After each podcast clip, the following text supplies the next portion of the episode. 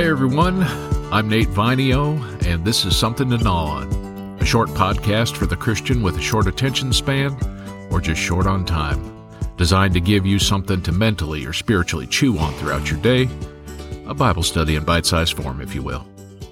This episode is Leadership Team Conflicts, which is part two in the series Handling Conflict King David Style. Old Blood and Guts. How's that for a nickname? And that would be accurate in terms of who he was on the battlefield, but not at all a resounding approval for his character, especially off the battlefield. If it was ever an assignment of killing the enemy, he would find a way. Eventually, he ends up in command of the Third Army, and the race to Berlin is on. In addition to overthrowing the Nazis, what was at stake was who was going to end up with control over Germany when the war was over a free capitalistic West or a communistic East. Unfortunately, Patton didn't make it to Berlin first, and when the war was over, he was stationed in Bavaria and given instructions for him and his army to act as prison guards, with Patton being the warden. And this didn't set well with him. He was about killing the enemy, not keeping him alive. And as World War II comes to a close, the Cold War begins and he begins to make overtures to provoke a war with the Russians. And in his infamous diary, Patton outlines that he has a plan to get the Russians to fire the first shot so he can have a pretext to drive them out of Germany. This attitude and subsequent behavior sent his superiors into a frenzy. A rogue general's a disaster waiting to happen. A short time later, a Russian general, an ally at the time, enters Patton's command post in Bavaria and marches into his office. It would appear that Patton freaks out. He reaches into the drawer of his desk, pulls out one of his famous pearl handled revolvers, spins the cylinder, and sets it on the desk, and goes into a major rant about the Russians being allowed onto U.S. property. The Russian general leaves in haste and under obvious threat of death. When the door closes behind him, Patton flips the actor switch off and says to his assistant something to the effect of, Sometimes you have to put on a show to get your point across. He put the gun away and went back to work as if nothing had happened. In battle, Patton was golden. Behind a microphone, or speaking to the public in any manner, or as a diplomat, Patton was a disaster looking for a place to happen, sowing his disdain for the chain of command. So the dilemma for his superiors was that, on the one hand, Patton was hugely successful in battle and a patriot, loyal to the U.S., despite his misgivings towards leadership, contributing significantly to the success of the Army. On the other hand, a man with his influence and sway could create some pretty huge problems for the entire Army, especially in the hearts and minds of the soldiers, and this cannot be overlooked or swept under the proverbial rug. I've read of a few other generals who finished their careers out like this, and it's sad. They need to leave. It was time for them to leave, but they refused and it becomes a prickly situation trying to remove them, if it's even possible.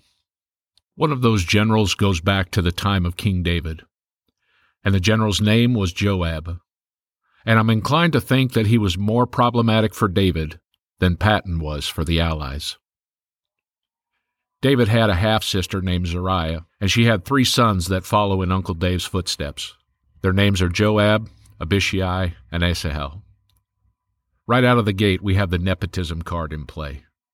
Joab and Abishai end up being generals, with Joab taking the lead. Abishai even steps up like David did and kills a giant, and Asahel is listed as one of David's mighty men. And this is where I first noticed it getting a bit weird. There are a couple of lists of David's mighty men. Thirty plus men are on each list, except for Joab which was hard for me to wrap my head around, especially when Abishai is on the list and recognized as, quote, the brother of Joab. The same is true of Asahel, quote, the brother of Joab. And oddly enough, Joab's armor bearer named Naharai is listed too, but Joab is distinctly absent. And it begs the question of why. How does the armor bearer make it on the list of honor and recognition, but not the warrior? You can see that in 2 Samuel 23 and 1 Chronicles 11. While Joab had many successes, certainly enough to keep his job, we unfortunately need to look at the black marks on Joab's resume for this to make sense. The first black mark the murder of Abner. Several years after Saul's death, Saul's general by the name of Abner is serving Saul's son, Ishbosheth. Now, there will be a pass fail quiz at the end worth a 100 points, so be sure to remember these names. Anyhow, even though David has been anointed king and is reigning from Hebron, he has several years of war with Ishbosheth.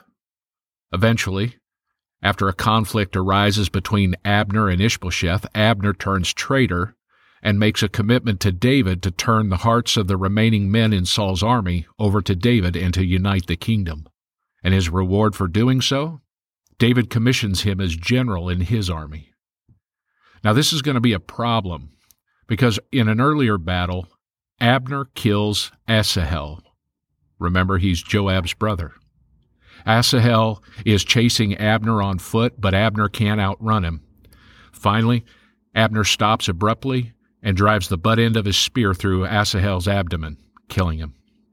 Keep in mind, this happened in battle and is considered acceptable self defense in wartime. As Joab and Abishai mourn their brother's death, a grudge takes hold. Later, in a time of peace, when Abner has defected and committed his troops to David, Generals Joab and Abishai waste no time killing him. And given the fact that this was a time of peace, this was not a righteous killing of any kind. It was outright murder. What's worse is that it puts the unification with Abner's soldiers and the region under his control in jeopardy. Surprisingly, David doesn't remove Joab, but distances himself from Joab and the murder and manages to keep the nation and the army together namely those who came over with Abner. But he doesn't do anything about Joab and Abishai at that moment. In fact, he says quite specifically in 2 Samuel 3:39, quote, "Even though I am the anointed king, these two sons of Zeruiah, Joab and Abishai, are too strong for me to control. So may the Lord repay these evil men for their evil deeds." Neither of his nephews have respect for his authority or his anointing and this is the first we see of it, but Joab really does as he pleases. He obviously does enough to be a part of the team, but if it comes down to the team and his agenda, his agenda will win. And it's important to note here that David's lack of handling Joab immediately and throughout his life had to do primarily with the fact that Joab could do to David what Abner had just done to Ishbosheth and destroy the kingdom by taking the army and staging a coup of some sort. And if we take this potential for staging a military coup a bit further, keep in mind that David was once a general commanding Saul's army. And Saul behaved towards David in a fashion that indicated he saw the risk of David taking the throne by force in like manner, as he had won the hearts and minds of the people and the army. But obviously, David refused to take out Saul, he also seems to have refused to take out Joab, possibly to keep from sparking a coup. You ever heard that phrase, keep your friends close and your enemies closer? The second black mark, the killing of Absalom. At the end of Absalom's coup, when David returns to Jerusalem and Absalom is running out, David makes a specific command that Absalom is not to be hurt, and he made sure that everyone heard it. What happens next would almost be comical in a sick and twisted way if it weren't true. As Absalom exits Jerusalem, he has the ultimate bad hair day. He gets hung up in the tree by his locks of love, his Fabio like hair. And Joab wastes no time or thought taking his life. Instead of using his knife to cut him out of the tree, he stabs him three times, and his soldiers finish him off, discarding his body to the side of the road. And a quick off topic observation. I wonder if this is the reason why one of the first things that happens to you when you join the military is they shave your head. No more hanging out in trees. It's bad for business, I guess. Anyhow, we got a huge leadership problem here. A commanding officer is willfully and blatantly disobeying a king's orders in front of his men and encouraging his subordinates to take part in the disobedience. To make the situation more convoluted, Joab ends up justifying it to David and rebuking David for mourning Absalom's death. You can read up on Absalom in 2 Samuel chapter 13 and 19 to get more of the backstory on this interaction between David and Joab regarding Absalom. This is another one that's difficult to dissect. On the one hand, Joab is rebuking God's anointed, hardly his place, especially after having disobeyed his orders, which is a brazenly cocky move. However, David accepts the counsel, addresses the army, and keeps the army in Jerusalem. At the same time, Joab is threatening to take the army away if the king doesn't applaud them for taking Absalom out. So Joab succeeds in appeasing the army and keeping them in Jerusalem.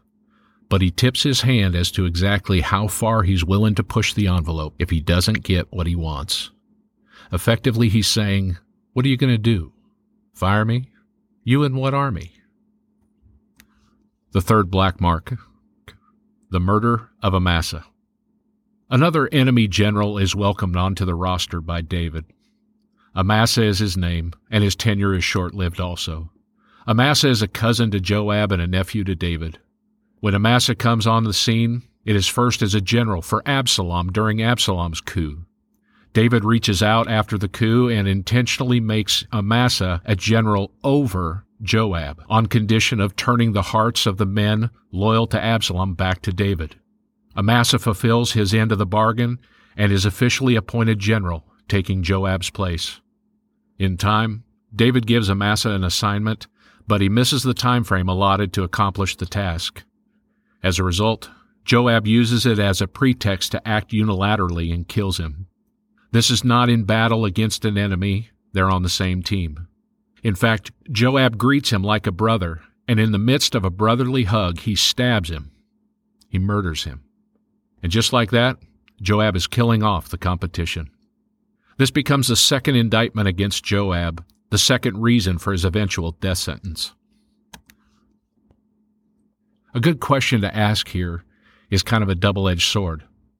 On the one hand, it's easy to ask Am I a David, who's locked in some kind of no win situation with a renegade general that I can't fire without destroying the whole organization? But the tougher question, and what may hurt a bit more, is to look at the possibility that we may have situations in which we are acting like Joab, acting entitled because of our bloodline, acting like an untouchable, acting with a false sense of security, manipulating those around us to get whatever we want and I can't fathom that Joab didn't hold the killing of Uriah over David's head at some point in time. On the other hand, David's handling of this situation seems to be squarely focused on uniting the nation and keeping God's chosen people together, even though he's in mourning. He doesn't allow the personal slight to push him to pull the trigger to take Joab out, or to act as Saul did towards him when he saw David as a threat. You know, there's a reason that there aren't a bunch of kids running around with names like Joab and Abishai and Absalom. But at the same time, David seems to be quite popular. And Nathan's a reasonably popular name too. Certainly more prevalent than Joab, and hopefully we'll cover him in future episodes. But today's preschool lesson, if you will, is simply don't be a Joab, or name your kid after him for that matter. Paul says in Romans 12:17 through 19, Repay no one evil for evil, but give thought to what is honorable in the sight of all. If possible, so far as it depends on you, live at peace with all. Beloved, never avenge yourselves, but leave it to the wrath of God, for it is written, Vengeance is mine, I will repay, says the Lord. Today we've looked at the conflict David is having to deal with.